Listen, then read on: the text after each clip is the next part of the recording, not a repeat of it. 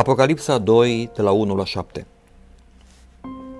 Îngerul lui bisericii din Efes scrie ei Iată ce zice cel ce ține cele șapte stele în mâna dreaptă, cel ce umblă prin mijlocul celor șapte sfeșnice de aur. Știu faptele tale, osteneala ta și răbdarea ta, și că nu-i poți suferi pe cei răi, că i-ai pus la încercare pe cei ce zic că sunt apostoli și nu sunt și i-ai găsit mincinoși, că ai răbdare, că ai suferit din pricina numelui meu și că n-ai obosit. Dar am ceva împotriva ta, și anume că ți-ai părăsit dragostea din tâi. Adu-ți deci aminte de unde ai căzut, pocăiește-te și întoarce-te la faptele tale din tâi. Dacă nu, voi veni la tine și îți voi lua sfeșnicul din locul lui dacă nu te pocăiești. Ai însă lucrul acesta bun, că urăși faptele nicolaiților pe care și eu le urăsc. Cine are urechi să ascultă ce le zice bisericilor Duhul, celui ce va birui, îi voi da să mănânce din pomul vieții care este în raiul lui Dumnezeu. Vă salut, sunt Adrian Condrea. Ne aflăm în a doua secțiune a cărții Apocalipsa. Cele șapte biserici din Asia Mică reprezintă bisericile din toate veacurile. Iar când vorbim despre biserici, vorbim despre oameni real, creștini real, locuri reale, situații reale. Care este mesajul pe care Dumnezeu îl are pentru o biserică care se află încă pe pământ? Care este mesajul lui Dumnezeu pentru o biserică care traversează vremuri tulburi, vremuri ciudate, vremuri dificile, așa cum trăiește și traversează biserica de astăzi? Oare de ce Dumnezeu ne îngăduie să traversăm astfel de timpuri? Care este rostul nostru în astfel de vremuri? Care este misiunea pe care Dumnezeu are pentru noi în vremea aceasta, în lumea aceasta, până când El ne va răpi, ne va smulge din veacul acesta, din lumea aceasta? Răspunsul la aceste întrebări îl regăsim în cartea Apocalipsa, pentru că în capitolele 2 și 3 observăm că biserica este încă pe pământ. Este acolo, în Asia Mică. Sunt localități reale în care creștinii trăiesc și sunt confruntați cu situații extreme. După capitolul 3 din Apocalipsa, nu mai vedem biserica pe pământ. O vedem în glorie, în slavă, o vedem uh, înaintea Domnului, în, în închinare, în timp ce pe pământ se declanșează necazul cel mare. De aceea cred că mesajul bisericilor din Asia Mică, mesajul pe care îl găsim în Apocalipsa adresat celor șapte biserici, este mesajul pe care și noi astăzi ca și biserică trebuie să-l înțelegem, trebuie să-l auzim, trebuie să-l trăim. Vă invit acum, în acest podcast, să ne uităm la biserica din Efes. E prima biserică căreia Domnul îi se adresează. O observație înainte de a privi este că în timp ce vom călători prin aceste șapte biserici, vom observa un lucru interesant. Amplificarea răului de la o biserică la alta. În timp ce călătorim prin aceste biserici, vom observa o amplificare, o intensificare a răului de la o biserică la alta. Cu alte cuvinte, lucrurile devin din ce în ce mai rele. Și cred că același lucru se întâmplă și astăzi. Eu personal nu cred că lumea aceasta va deveni mai bună. Nu cred că lucrurile se vor limpezi, se vor așeza, se vor îmbunătăți, din potrivă. Lumea aceasta se afundă tot mai adânc, pe zi ce trece, în întuneric, în păcat și în haos. Cuvântul Îngerul bisericii înseamnă duh slujitor sau mesager. În acest context se poate înțelege păstorul sau prezbiterul bisericii. Deci, Ioan scrie această scrisoare păstorului bisericii din Efes, care apoi este chemat să o citească întregii adunări. Iată ce zice cel ce ține cele șapte stele în mâna dreaptă și cel ce umblă prin mijlocul celor șapte sfeșnice de aur. Aceste sfeșnice simbolizează bisericile, iar Ioan ne arată și ne avertizează că Domnul Isus nu doar că stă liniștit, frumos, ca un musafir în mijlocul bisericii sale, ci Ioan ne spune că el este cel ce umblă, umblă prin mijlocul bisericilor. Adică, Domnul Isus este cel care își examinează biserica din fiecare unghi. Se duce la învon și vede cum e învonul, cum sunt predicatorii, cum sunt prezbiterii, cum e păstorul, se duce în bancă, se duce la frați, se duce la surori, se duce la coriști, se duce, se duce la orchestranți, se duce la balcon, se duce la ușier. Domnul este cel care umblă, își inspectează, își examinează biserica în fiecare cotlon. El este atent la orice gând, la orice intenție și la orice motivație care are loc în biserica sa. Niciun plus sau niciun minus nu-i scapă atenției sale și în mod corect și în mod just el își va exercita corecția sau încurajarea. De unde vine această scrisoare? Nu vine de la Ioan, ci vine de la Domnul Isus, așa ne spune Scriptura. Ehm, evaluarea este a lui, nu este a lui Ioan. Este important ce spune Domnul despre biserică. Domnul își ține în mâna lui slujitorii bisericii, el cunoaște toate bisericile și fiecare mădular al bisericii este cunoscut de către Domnul. Îngerul bisericii din Efes. Sunt câteva caracteristici care fac din Efes un punct strategic. 1. Este lumina Asiei, o metropolă, forță de muncă, port, o infuzie masivă de populație de oameni tineri care caută de lucru. Proconsulul Asiei își avea biroul consular în Efes. 2. Patru importante autostrăzi comerciale traversau Efesul. Una dintre aceste magistrale era numită și Magistrala Martirilor, pentru că ducea la Roma pe martirii care vor fi confruntați cu leii din arenă. 3.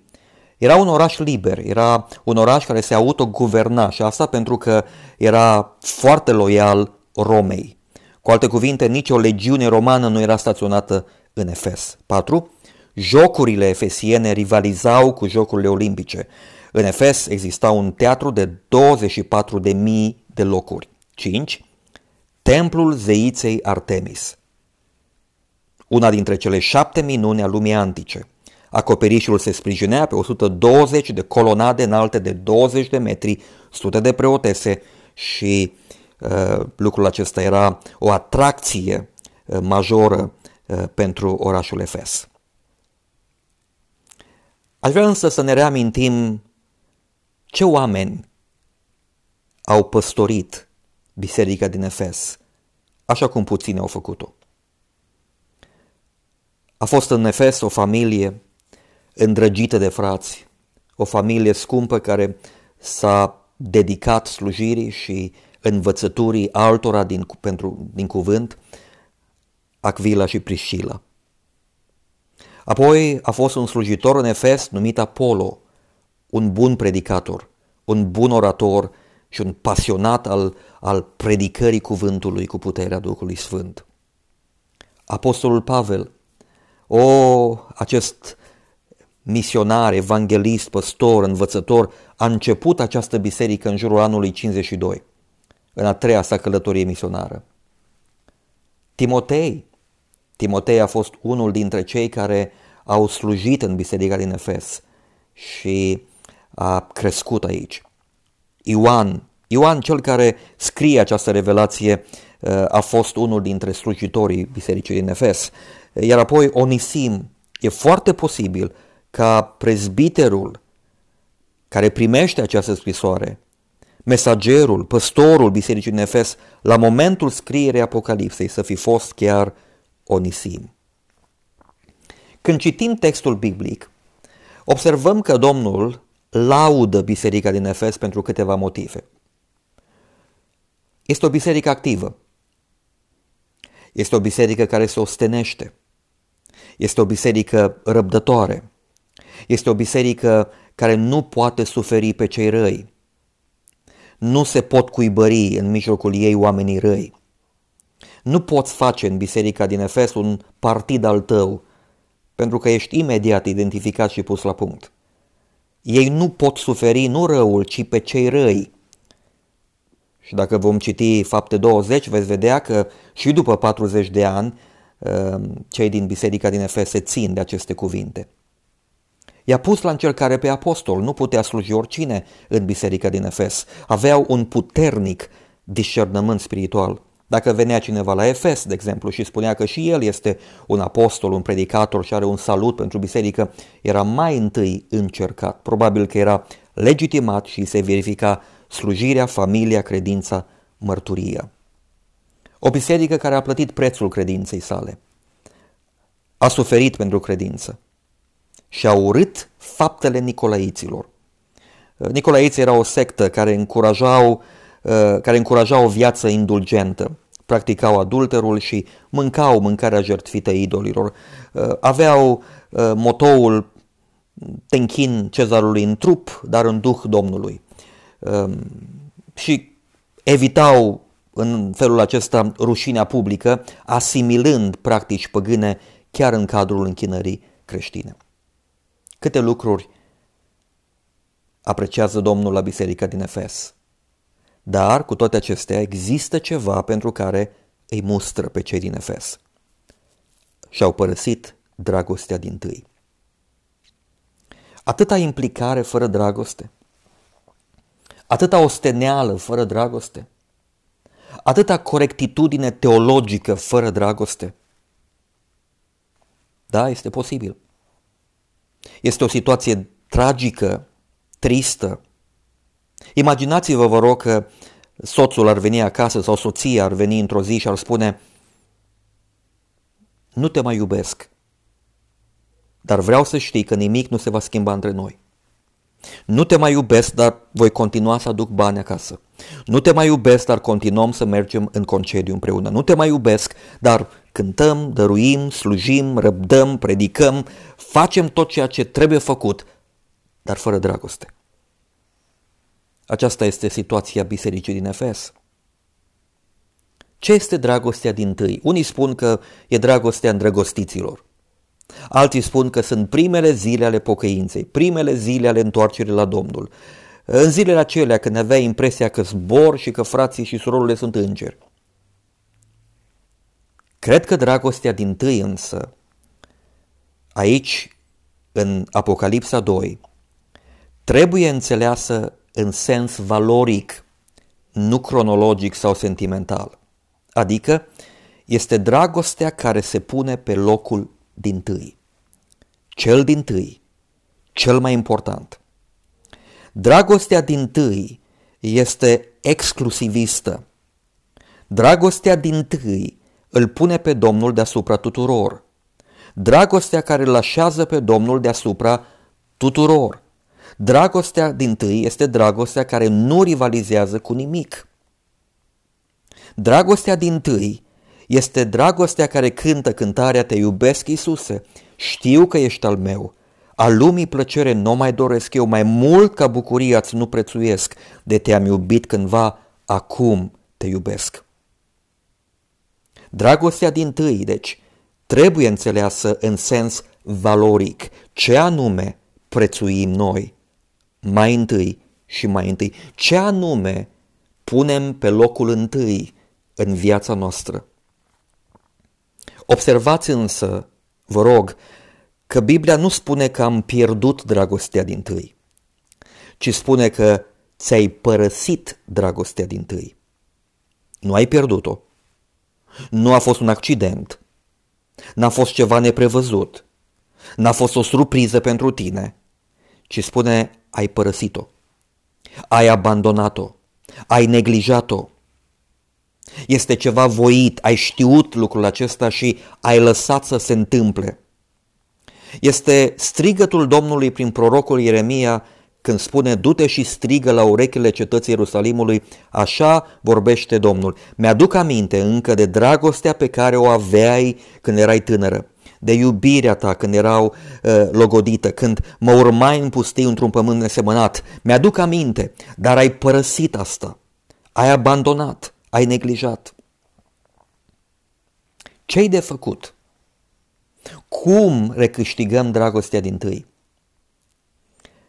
De fiecare dată când Dumnezeu corectează când El mustră, El o face cu dragoste și are și un plan. Întotdeauna Domnul când corectează, îți oferă și varianta de reparare.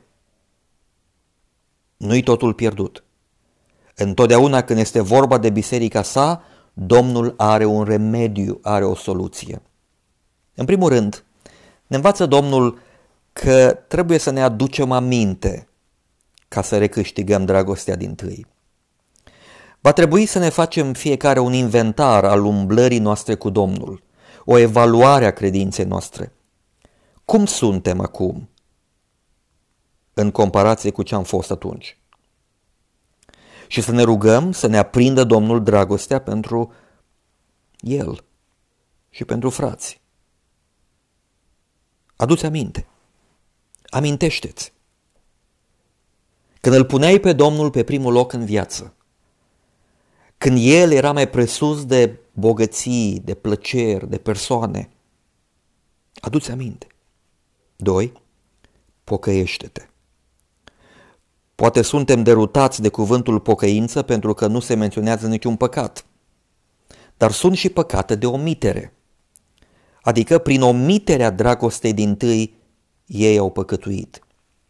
Schimbarea minții care se vede în schimbarea atitudinii și a faptelor este pocăință. Schimbarea concepției despre păcat, despre indiferență, despre formalism este pocăință. Activismul nu înlocuiește dragostea. Puritatea nu înlocuiește pasiunea. Faptele nu înlocuiesc dedicarea. Și de foarte multe ori avem, avem de ce să ne pocăim. 3. Fă acele fapte din nou. Faptele din tâi sunt combustibilul pentru aprinderea dragostei din tâi. Dar dacă nu fac aceste lucruri, Biblia spune, astfel voi reveni la tine și îți voi lua sfeșnicul din locul lui dacă nu te pocăiești. Ce înseamnă aceasta? Lumina acelei biserici se va stinge. Mărturia ei se va întuneca. Va fi o biserică fără efect. Biserica se va stinge. S-a stins? Sigur că da. Astăzi, acolo, în Efes, nu este nicio biserică. Promisiunea acestei biserici este aici în Apocalipsa. Fiecare scrisoare adresată bisericilor din Apocalipsa 2 și 3 se încheie cu o promisiune. Chiar dacă scrisoarea este destinată unei biserici specifice, observăm folosirea pluralului în aceste promisiuni. Biruința este promisă celui ce perseverează zi de zi în umblarea Domnului, în dependență de El. Și apoi e celebrarea în raiul lui Dumnezeu. Aceasta ne duce cu gândul la Geneza 2 cu 9, la Geneza 3, 22 și 24, la Geneza 22 cu 3. Iată mesajul bisericii din Efes. Iată mesajul bisericii pentru ziua de astăzi, pentru vremea de astăzi. Dumnezeu să fie slăvit, Dumnezeu să vă binecuvânteze.